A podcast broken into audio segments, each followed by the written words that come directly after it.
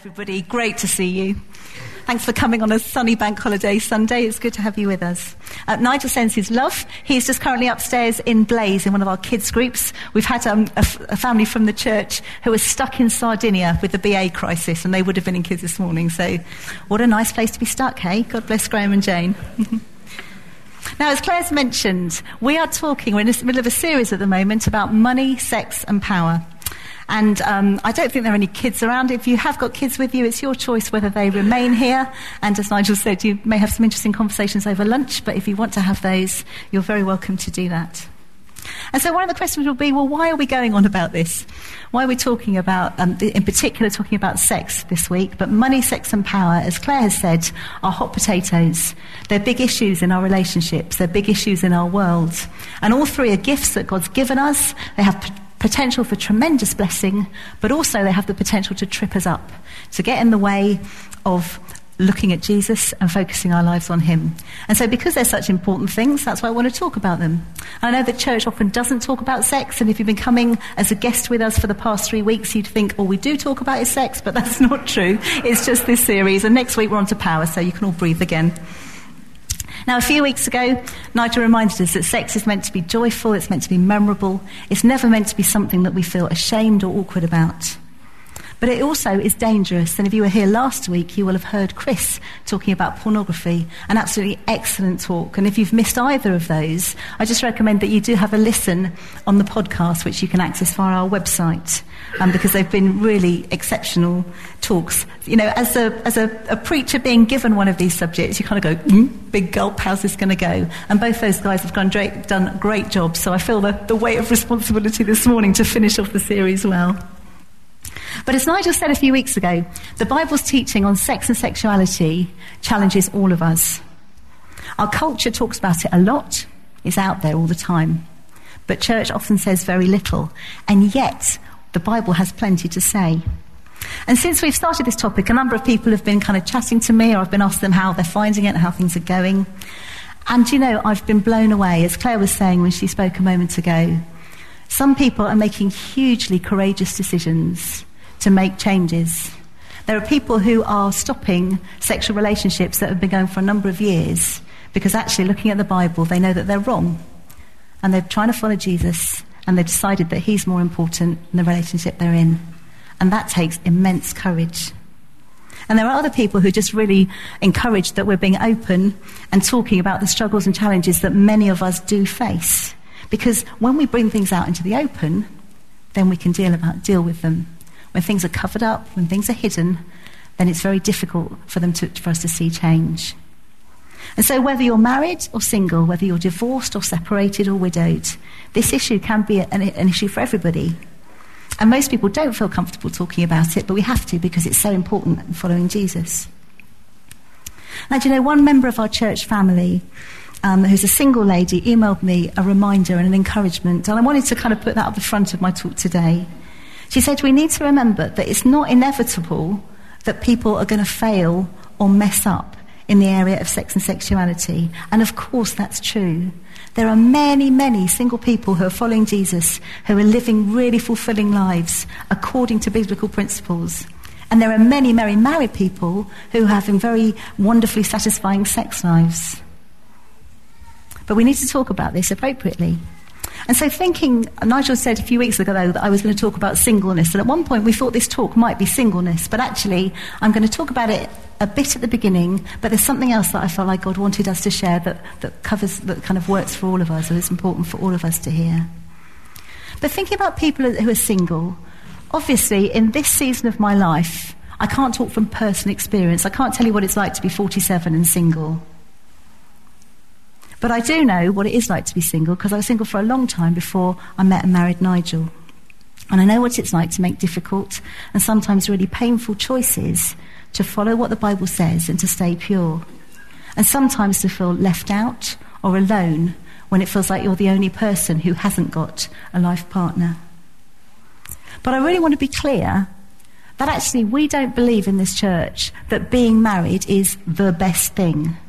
And neither do we think that being single is the best thing. Both have their own joys, their own challenges, their own pressures, and their own opportunities. And if you are single, happily or not, and if you're married, happily or not, Jesus has something to say to you today. And he promises life in all its fullness, whichever situation you find yourself in. Now, I don't say this often, and I'm aware Nigel's not here, but he knows this, so I can say this. But for me personally, it was a really big deal to give up the freedom of being single to marry him. He is a wonderful guy. I'm really glad I did marry him. But as a singer, I'll just make, put, that, put that on the record. He is great. I love being married to him. That's really good. But being married isn't the be all and end all of everything. And having a husband, however wonderful he is, means that my life choices have been very different. And some things that may have been in my heart to do or that I could have seen myself doing are not available to me and are not an option to me anymore. And so, if you are married, sometimes it's very easy to think the grass is always greener on the other side. If I was single again, I could go where I wanted, do what I wanted, be free to go off and do this, that, and the other. My money would be my own.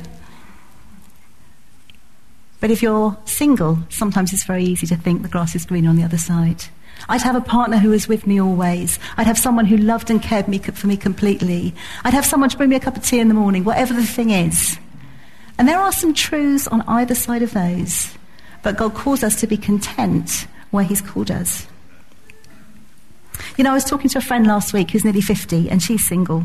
And I said, How do you deal with the cultural pressures that you face of being sexually active. I mean, she's a really, she's a wonderful lady. She has a fantastic job. She travels. She does all kinds of things. So being single for her is a real freedom, but there is still pressure. And she said, I choose to focus on Jesus. I aim to live my life to the full in every season. At the moment, I'm single. That may or may not change. But I'm choosing to live as full on for Jesus as I can now in every way, rather than trying to live in the past or just wait for a different future.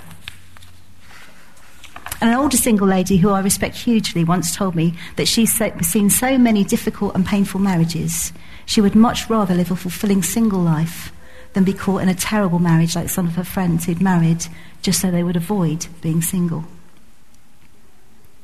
But I think whether we are single or we're married, we are called to be God's family. And it's important that we look out for each other. And if we are part of a family, a nuclear family, maybe thinking about inviting somebody in who doesn't have a life partner to live with, or doesn't have those opportunities to connect with people in the same way. But if we are single, then also there are opportunities to support and encourage and help married folk too. It's not a them and an us thing. We are church family together. Now, when we talk to leaders in our church, one of the things, we'll get back to our theme about talking about sex, um, one of the things we often do with our leaders, well, not often, on occasion, we try and ask appropriately, say, how are things going? You know, if you're, if you're married, so how's your sex life? You know, if you're single, so how are you finding things? Because this is part of our walk with Jesus. And last weekend we were away at a conference, and on Sunday we went to church, and I sat, I found myself sitting next to this lady I'd never met before, and we just struck up a conversation as you do. And um, she, I was asking about herself, and she said, "Well, do you know today is our sixth wedding anniversary?" And I said, Oh, congratulations, how wonderful. And then before I thought about what I was saying, I said, Can I ask you a personal question? And she kind of nodded, How's your sex life? And then all of a sudden, I was just like, Oh, Jo, what earth have you done? This poor woman. She doesn't, she's not from our church. She doesn't know what we're talking about. She doesn't know this is the kind of thing that we ask. This poor dear lady was sitting there. And, you know, I was covered in confusion and I started to backtrack. I'm so sorry, I'm in a church, we're just talking about this, and try and explain myself away about why I'd asked this really, really personal question. Bless her. As I was flustered, she looked me straight in the face and she said, It's not very good and it never has been. And I said, Oh, so actually, perhaps it was the right question, even though it seemed maybe to have been the wrong context. And as we chatted about it, it was really sad actually. It turned out that she had been abused as a child and that she had never um, been able to um, have the opportunity to deal with that. And as a result, her relationship with her husband, although he was a lovely man, was painful, and emotionally she couldn't get close to him. And so I said to her, Well, have you had any help with this? And you know who? I, was, I felt heartbroken because she looked at me and she said, Help? And she had no idea that things could be better. And I felt so grateful that we do have streams of hope here and we have people who can help and pray and support Because Jesus has so much better for us than just living in the brokenness of the past. And so I was able to pray with her, and um, I kind of sent her off to talk to some friends of ours who are at Belfast Vineyard because she lives over, um, over the water. And really pleased that actually there is hope, and she's discovering some hope there now. And so today I wanted to look in the Bible, and we're going to look at how Jesus helped someone who had a sexual past. And we're going to think about what that might mean to us today. It's a wonderful story. It's found in the New Testament in John chapter 8, verses 1 to 11. And the words are going to come on the screen, and also I'm going to read it from the message translation of the Bible. Jesus went to the Mount of Olives, but he was soon back in the temple again. Swarms of people came to him. He sat down and taught them. The religion scholars and Pharisees led in a woman who'd been caught in an act of adultery. They stood her in plain sight of everyone and said, Teacher, this woman was caught red handed in the act of adultery. Moses in the law gives orders to stone such persons. What do you say? They were trying to trap him into saying something incriminating so they could bring charges against him. Jesus bent down and wrote with his finger in the dirt. They kept at him, badgering him. He straightened up and said, The sinless one among you, go first. Throw the stone. Bending down again, he wrote some more in the dirt. Hearing that, they walked away, one after the other, beginning with the oldest. The woman was left alone. Jesus stood up and spoke to her. Woman, where are they? Does no one condemn you? No one, Master. Neither do I, said Jesus. Go on your way. From now on, don't sin. Now, I just love this story. I think it tells us so much about Jesus. But I want you just for a moment to picture the scene. Help us get a context for what's going on. Jesus is in the temple courts. There are crowds of people there all around after the feast. It's been the Feast of Tabernacles. Tensions are actually running quite high. He's been teaching the people already. If you flip back in your Bible to John chapter 7, you'll see that he stood up on the last day of the festival and he said in a loud voice, Let anyone who's thirsty come to me and drink. Whoever believes in me, as scripture has said, rivers of living water will flow from within them. Now we might say, Oh, how nice. But the Jewish leaders knew that this was a challenge because this reflected back to Isaiah 55, where God was inviting people to come if they were thirsty to come to Him. And this is Jesus' way, Jesus's way of saying, slightly in code but not too coded, I'm the one that God's sending. Come to me. And so the Jewish leaders are really outraged. They're really cross. They want to sort this out straight away. And they want to trick Jesus. And the way that they're going to try and publicly humiliate him is ask him a really difficult question that has no answer. Do you ever get those? Anyone got kids? Mum, why? I have no idea. I don't know how to answer this one. And so what they've done is they've actually slept on it. They've had a think about this. The next day, they've dragged this poor woman in front of Jesus. A woman caught in the act of adultery. What does that mean? She literally dragged off some guy? It's a horrible thought. She's hauled up in front of everyone. She may well be only partially clothed. At best, she's feeling humiliated, she's feeling exposed, she's feeling ashamed. And at worst, she's probably terrified. She could be expecting brutal violence and a painful death because the Jewish law decreed that people caught in the act of adultery would be stoned. That's death. Throwing stones till you die. Not a great way to go. And this is where the trick comes in. Because the Jewish leaders say to Jesus, So what are you going to do? And if he says, Yes, stone her, then he's showing, number one, he does understand the law of Moses. He's a good Jewish leader. But the Romans have said that people are not allowed to be stoned. And there would have most likely been Roman soldiers in the temple at this time looking out for unrest on this day of tension. So Jesus, if he says, Yes, stone her, he's in trouble with the Romans. If he says, no, don't stone her, then the Jews need to go, ha, well, you obviously don't know your scriptures, you don't know what you're talking about, she deserves to die. Now, as it says in the passage, Jesus doesn't respond at once. I just thought, note to self, when asked a difficult question, when in a tricky situation, sometimes it's probably best not to respond at once. And what he does actually, he bends down and he just writes in the dust. And lots of people have wondered what he might have written.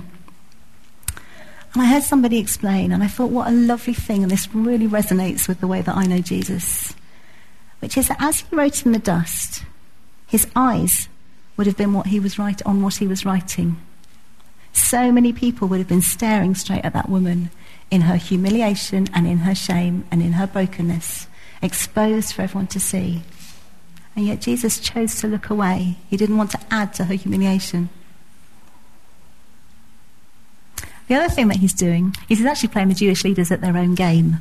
Because this day was effectively, it's a day when the Sabbath laws would have been kept by the Jews. And on those days, you were allowed to write, but not on parchment. You couldn't make a permanent mark on something. But you could write in the dust or somewhere that was impermanent, and the dust would be blown away, so it wasn't a permanent place to write. So Jesus was saying, I know the law, you can't trick me on this. And he dealt with his trap in the most masterful way. If you remember what he said in verse 7 The sinless one among you go first, throw the stone. He's actually saying, I know she's guilty. There is a punishment. She should die. Now, who's going to be responsible for killing her? And this throws the ball right back in the Jewish leaders' court. Because claiming to be sinless is obviously a lie. They would know Ecclesiastes 7:20 which says there's not a righteous man on the earth who does what is right and never sins. Or in Romans, the way that many of us would know the verse, Romans 3:23, all have sinned and fallen short of the glory of God. We know we've all done stuff wrong. And so the older and the wiser ones in the group understood what was going on.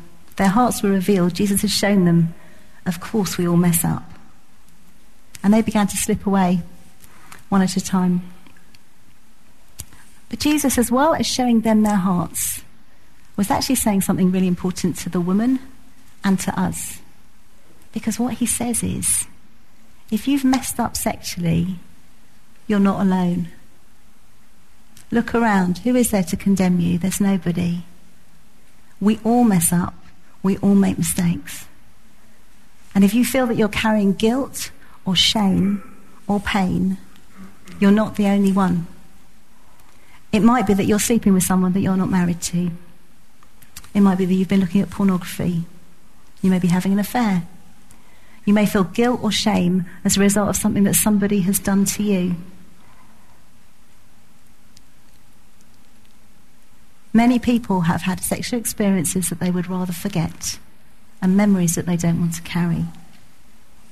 And you're not the only one. You're not alone. But the wonderful thing is that we're not left in our mess. In fact, can you flick onto that photo, Will? Um, Chris, I'm so sorry, I put it in the wrong order. But can you show us number eight really quickly? I just love this picture. this guy, sad story. Someone um, took his mobile phone and chucked it down the drain, and he decided to go in after it and got stuck, completely in a mess. He was there for 40 minutes shouting until someone came and rescued him. Poor bloke, I know, but you just think, what a picture. He's in a mess, he can't get out. And some of us are in a mess and we can't get out. We can't sort this thing out on our own. Do you know, these, these issues are really real issues. Um, someone came to me a few years ago and she was married and she said, we sat down for a cup of coffee and she just said, I'm thinking about having an affair. And I was a bit taken aback. And I said, well, tell me about that. And she said, well, my marriage isn't in a good place. My sex life, sex life is really unsatisfactory. My husband just doesn't seem to want to make love with me. Emotionally, we're really distant you know, I think I'm just going to go and find somebody who really does appreciate me and who does want, want me as me. And she was a really lovely, attractive woman. And I said, I can understand how an affair looks like. It could solve some of your problems. It could seem like a good way to get the intimacy that we all really long for. But it's never a good idea. I know people who've had affairs. I know that it hurts them. It hurts their lover. It hurts their spouse. It hurts their family and their friends, and it hurts their kids. It devastates trust. It brings shame on the family. It affects the way your kids see you and your expect, their expectations about how marriages work and how relationships work. And it messes up your view, their view of you as a role model in their eyes. And if you're a follower of Jesus and people find out, which many times they do, it drags his name through the, through the mud.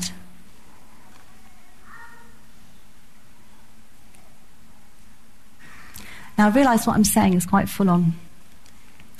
But it's really important that we know the truth That sometimes these things look like they are a good solution, that they're going to help us, that they're going to meet our needs. But sex in the wrong place causes pain and it causes scars.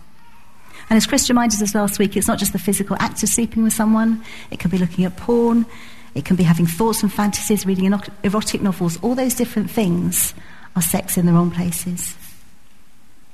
And as a follower of Jesus, it affects not only you and those around you, but Jesus himself. And you know, I wasn't sure about reading this with you, but it is in the Bible, so um, I wonder if maybe I should. And I don't mean to be heavy, but I just want to tell us the truth. In 1 Corinthians 6, verse 15, it says, Do you not know that your bodies are members of Christ himself? Shall I then take the members of Christ and unite them with a prostitute? Never. Do you not know that he who unites himself with a prostitute is one with her in body? For it's said, the two will become one flesh. But whoever is united with the Lord is one with him in spirit. Flee from sexual immorality. All other sins a person commits are outside the body, but whoever sins sexually sins against their own body. Do you not know that your bodies are temples of the Holy Spirit who is in you, whom you've received from God? You are not your own. You are bought at a price. Therefore, honour God with your bodies. This passage tells us that as Christians, we are united to Christ. This union involves both our body and our spirit. And if we have illegal or illicit sexual unions, John Piper, who we heard from in the first week, his phrase is that these drag Jesus into the bed of unholy pleasure and make him a partner in the act. And if we see and cherish the beauty and the worth of Jesus, his preciousness and his purity, his holiness and his glory, we won't do that. The way that we live our lives really makes a difference. This isn't just about coming on Sunday and singing the songs and maybe going to life group in the week. The things that all of us do, the choices that we make, have a huge impact on ourselves, on the honour of Jesus, and on the people around us.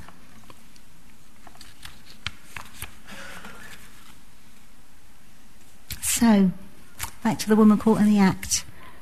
What about her? We don't even know her name, but forever she's got that label, the woman caught in adultery. She had no opportunity to tell her story or to explain. She's caught in the middle of this situation.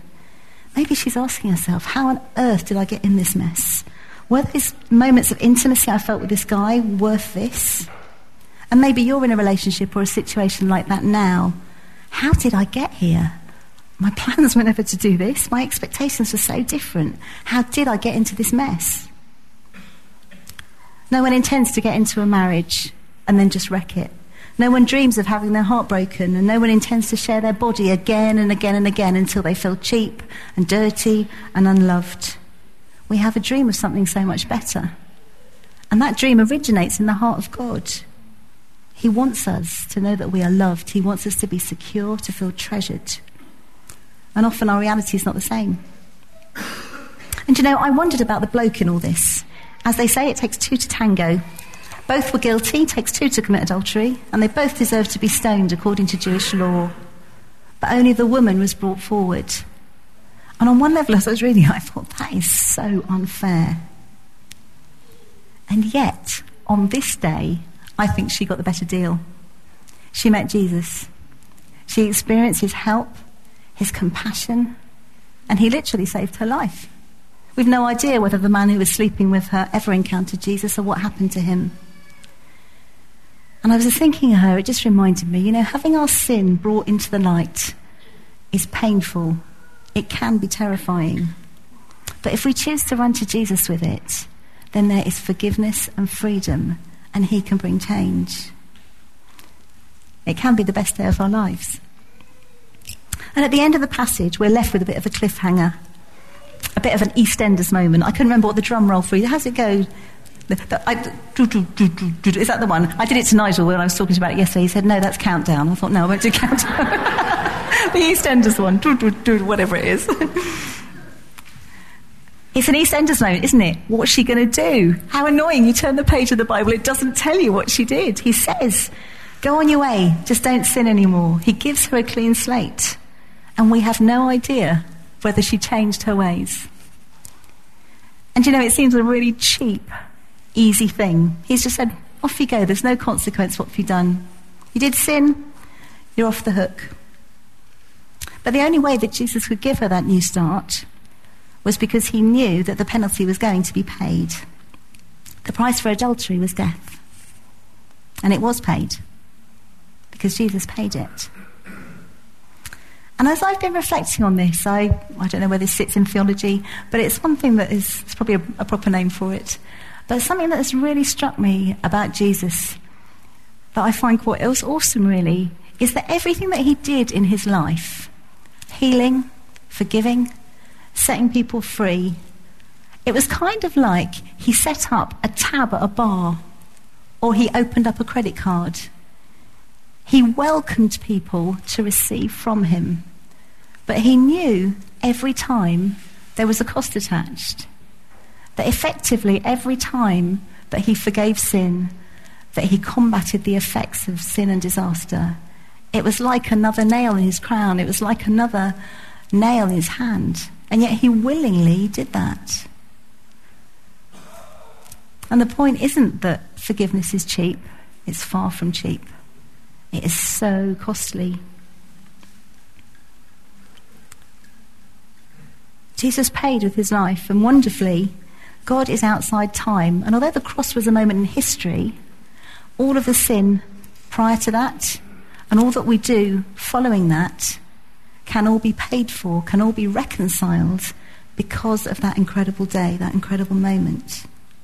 The sin that we commit now, 2,000 years later, the choices we make to put other things in front of Him, the daily decisions to step out of the light and not look to Him, all of those have a cost. Now earlier on we saw Romans 3:23. All have sinned and fallen short of the glory of God. We know that's true. But thankfully there is a Romans 24. It says that we're justified freely by his grace through the redemption that came by Christ Jesus. Those are quite long words. And so I looked it up in the message version of the Bible. What he says is that what it says is this out of sheer generosity, God put us in right standing with Himself. A pure gift. He got us out of the mess we were in and restored us to where He always wanted to be, us to be. And He did it by means of Jesus Christ. God sacrificed Jesus on the altar of the world to clear that world of sin. Having faith in Him sets us in the clear. So we don't know what happened to that woman in that story. We don't know whether she changed or she just breathed a sigh of relief and went on to find another guy. But if the Holy Spirit's nudging you today, Jesus is giving you an opportunity to come to Him, to say you're sorry for what you've done, and to receive forgiveness for that. Today is a day for a brand new start. Today is a day when we can have a slate clean. We have a choice to stop sinning or to keep going. And that's our choice. So, what can we do? Well, there's plenty of help in the Bible, which is wonderful. In 1 John 1 9, it says, First confess to God. If we confess our sins, He's faithful and just to forgive us our sins and cleanse us from all unrighteousness. And so, if you feel like the Holy Spirit's nudging you about something, then take it to Him. Say sorry and ask for His forgiveness. And then in James 5:16 it says, "Confess your sins to each other and pray for each other so you may be healed. The prayer of a righteous person is powerful and effective." And you know, this is really awkward and embarrassing sometimes. We don't want people to know that we've got stuff. We don't want people to know that we do things wrong. Do you know, I had a hugely embarrassing time a number of years back when um, I there was a guy that I knew who was a Christian leader who I hugely respected. And I found that as he said kind of encouraging things to me, they were just kind of carrying more weight than really they would. And I was looking for him for affirmation in ways that I shouldn't have been. Should have been looking to God and to Nigel. And instead I was kind of like, oh, I wonder what he thinks. Oh, I wonder what he's going to say. And I was just in worship one day and I just felt like God said, flee from sexual immorality. I was like, what? I haven't done anything. But you know, often the thoughts of our heart and the, the way, that's where fantasies start, and that's where problems begin that lead us into sin. And if we're really serious about Jesus, what we need to do is we need to cut those off as soon as they come in. We need to take every thought captive. And so I went to a friend of mine, um, and I was hugely embarrassed because she knew this guy, and I just felt like I had to confess, I had to tell her the situation. And you know, she heard me so graciously, and she said, Okay, let's just pray. And so we prayed, and for me, that was the end of it. Bringing that out into the light just opened it up, and it wasn't a problem any longer. Whereas keeping it hidden away can often mean that things can fester and get worse and become something else. And so I just encourage you to take courage. Whether you've got the start of something going on, whether you feel tempted to have an affair, whether you're looking at pornography, whether there's stuff in your past that needs dealing with, Jesus offers an opportunity to sort it out, and he offers freedom. And today's a really good day for that. Now, this series is called Walking with Jesus on Purpose because we want to be people who walk really closely with him. We don't want to be distracted by sex outside his proper boundaries. We want to enjoy the gifts that he's given us. And we want to show the rest of the world that we can live walking with him and know life in all its fullness.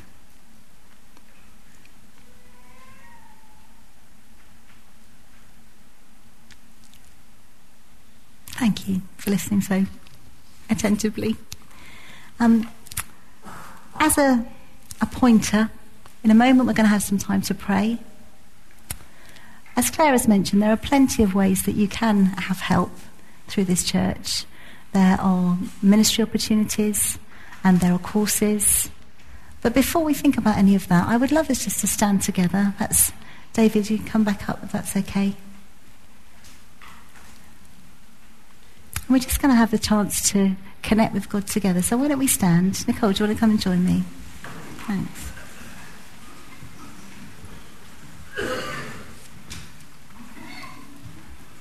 I've said a lot of words, and I would love us just to pause, to see if the, the Holy Spirit is nudging you in any way about this topic, and then we'll think about how.